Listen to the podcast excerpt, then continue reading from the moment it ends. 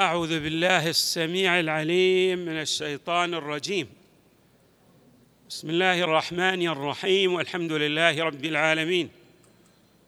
والصلاة والسلام على أشرف الخلق سيدنا ونبينا محمد وآله أجمعين الطيبين الطاهرين. قال الله تعالى في القرآن الكريم إنما يريد الله ليذهب عنكم الرجس أهل البيت ويطهركم تطهيرا. صدق الله العلي العظيم. إمامنا زين العابدين عليه السلام برز في ميادين شتى. من أهم تلكم الميادين التي ألفتت انتباه الجميع إلى الإمام عليه السلام هو الصلة بين العبد وبين الله تبارك وتعالى. الإمام عاش في عصر طغت فيه المادة إذا صح التعبير بمعنى توافرت وسائل العيش والرفاه بشكل كبير. ولهذا بعض الناس ابتعد عن الله تعالى وانسلخ بعضهم عن القيم التي جاء بها الإسلام. فكان الإمام عليه السلام يذكر الناس بالله تبارك وتعالى. عبر الأدعية المتعددة ولذلك نجد الأدعية الكثيرة التي رويت عن الإمام عليه السلام.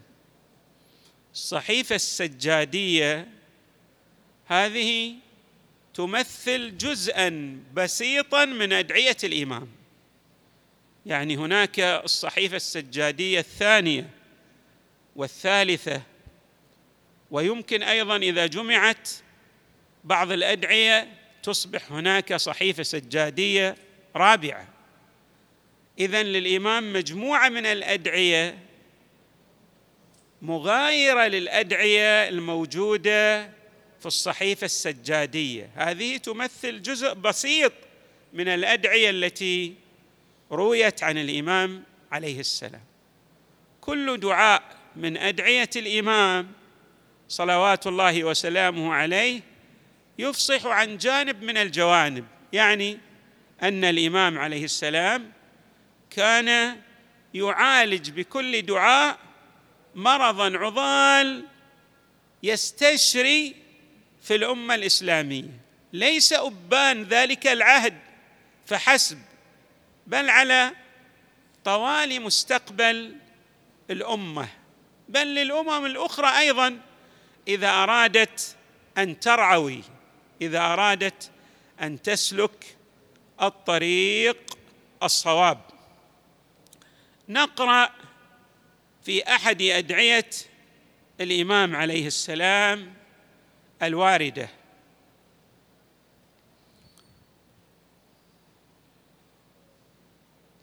هذا الدعاء كان يقرأه الإمام في جوف الليل. بمعنى أنه بعد صلاة الليل يقرأ هذا الدعاء.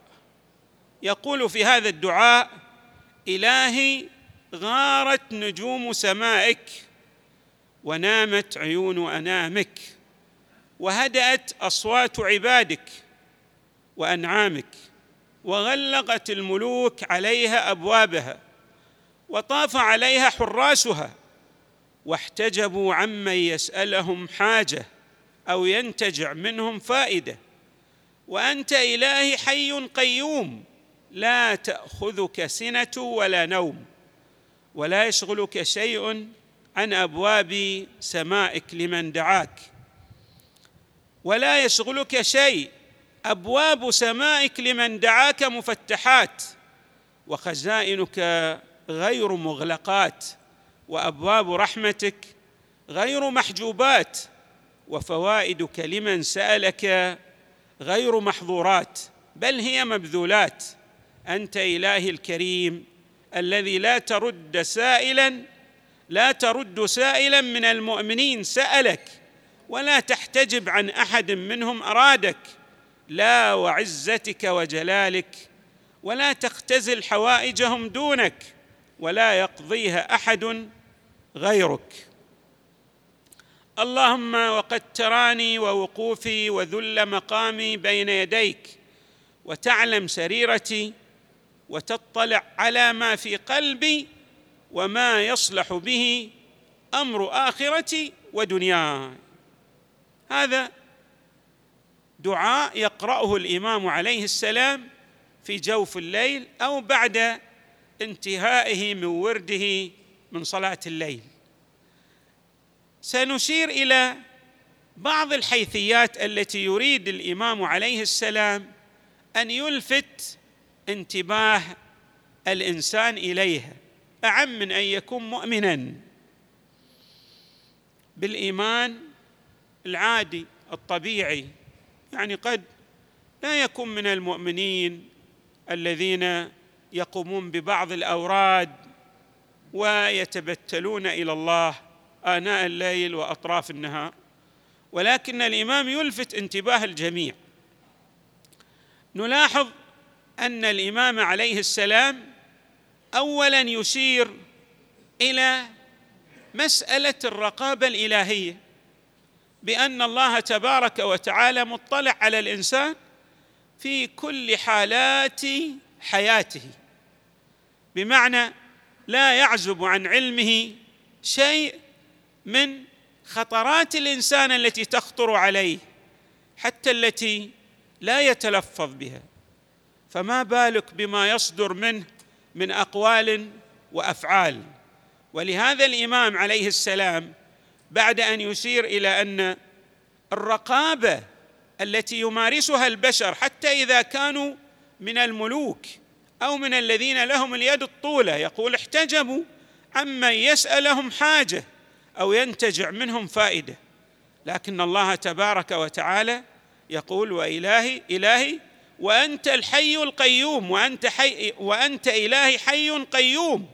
لا تأخذك سنة ولا نوم ولا يشغلك شيء. أبواب سمائك لمن دعاك مفتحات. الله أيضا يعطي الإنسان حتى إذا كان هذا الإنسان ظل جادة الصواب وابتعد عن الله ولكنه إذا رجع إلى الله تبارك وتعالى وأناب إليه أبواب الفضل الإلهي مفتوحة أمام الإنسان دائما وابدا حتى أنه في بعض الروايات الواردة عندنا أن قارون توسل بموسى توسل مذهل. توسل إليه بالرحم الذي بينه وبينه. كانوا أبناء خالة. يعني الأمهات أخوات. نحن نعلم أن موسى دعا على قارون أن تبتلعه الأرض. وكان الناس يشاهدون هذا المشهد وهو ينزل في الأرض قليلا قليلا. فهذا توسل إليه بالرحم. يا موسى أتوسل إليك يا موسى أتوسل إليك. فبعد أن انتهت الأرض ابتلعته. الله تبارك وتعالى خاطب موسى. قال له يا موسى لو توسل إلي لانقذته ولكنه توسل إليك فوكلته إليك. لاحظوا هذا مجرم. وكان يريد أن يدعو على موسى عليه السلام.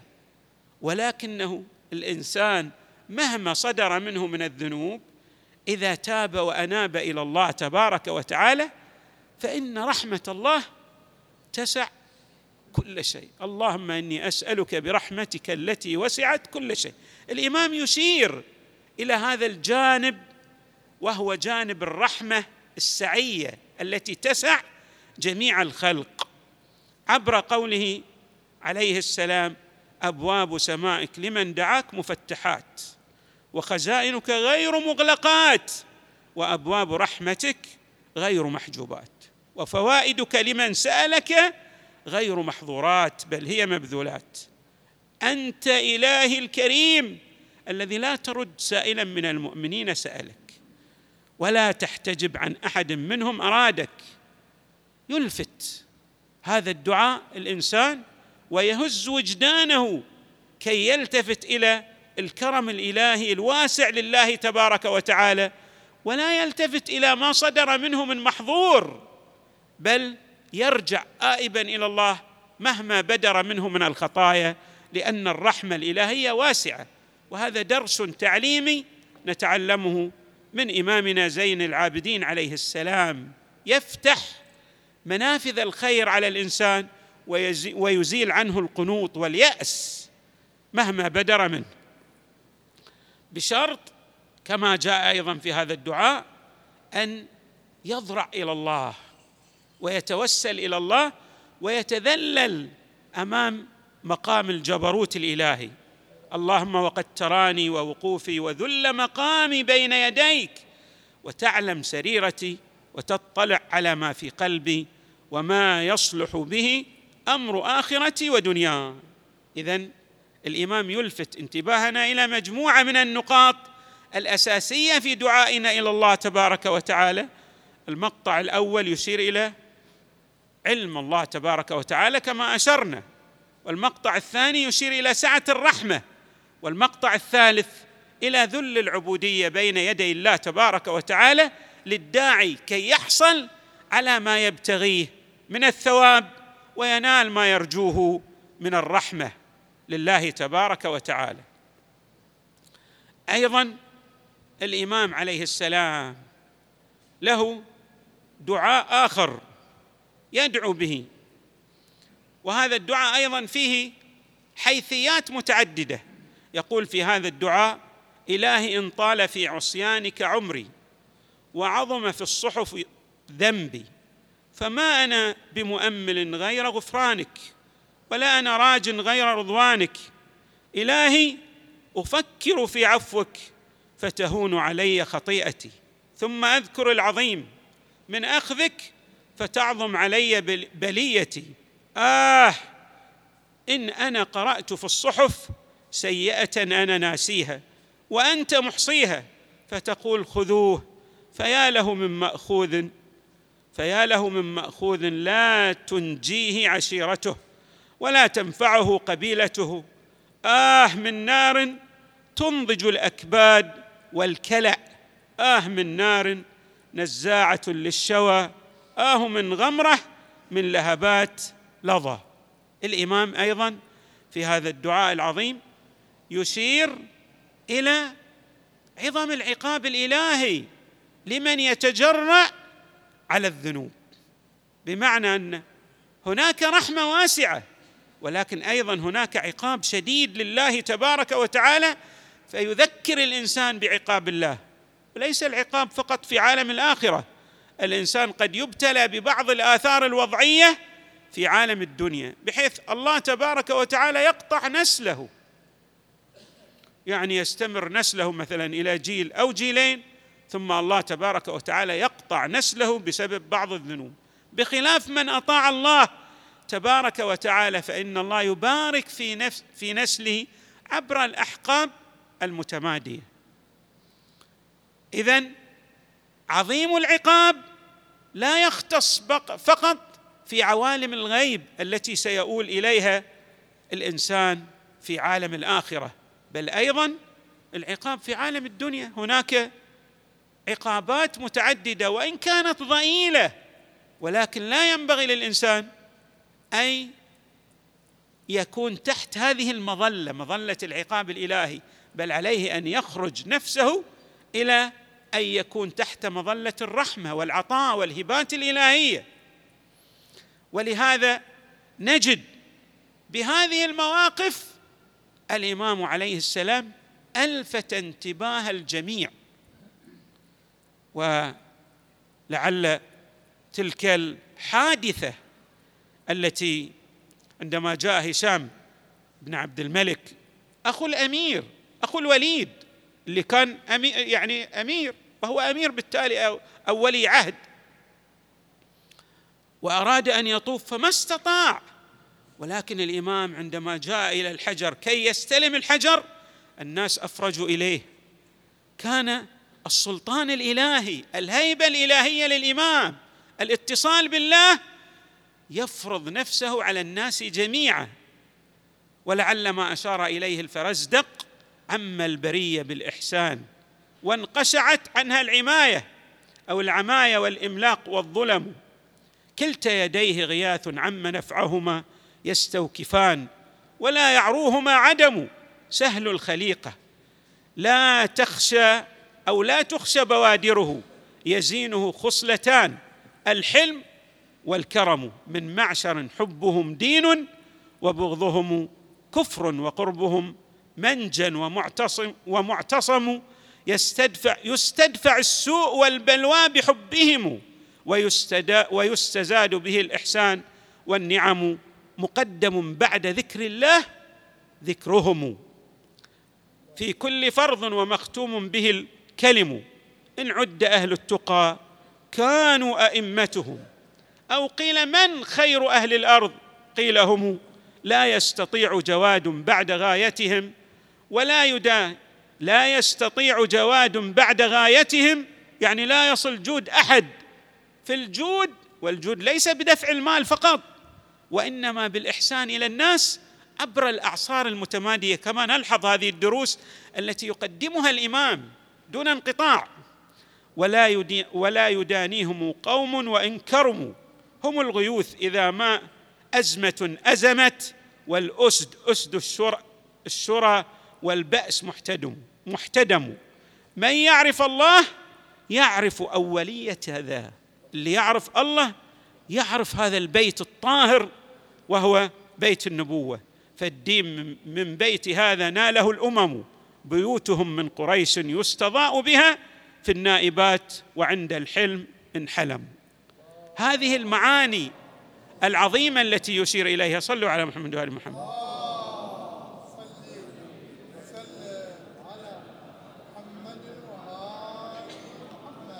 تؤكد عمق الارتباط بالله. حتى هذا هذه الأبيات التي قالها الفرزدق بالرغم من الشهرة العظيمة بعض من لا يوالي أهل البيت عليهم السلام يشكك في هذا الشعر ويقول هل من المعقول أن يأتي شخص مثلا شاعر وهو محسوب على الأمويين ويقف في وجه الأمير وهو ولي للعهد بمثابة الحاكم ويقول هذا الشعر في وجهه؟ كأنه ذم له ولا يتذكر هذا أن بعض الناس يقفون أمام يعني من كان يعني يملك جبروت أعظم وأكبر. الرئيس الأمريكي كما تعلمون في العراق وقف واحد أمامه وضربه بالحذاء. الناس يقفون حتى أمام الجبارين في بعض الساعات لإبانة الحق وإزهاق الباطل. فاذا هذه التشكيكات لا ينبغي أن تمر على ذي مسكة. ينبغي أن نعرف أن مقام أهل البيت عليهم السلام هو المقام السامق الذي أشاد به الحق تبارك وتعالى عبر الآيات المتعددة في القرآن الكريم وهذا منهم صلوات الله وسلامه عليه وعلى آبائه وأبنائه البررة الميامين والحمد لله رب العالمين وصلى الله وسلم وزاد وبارك على سيدنا ونبينا محمد وآله أجمعين الطيبين. الطاهرين.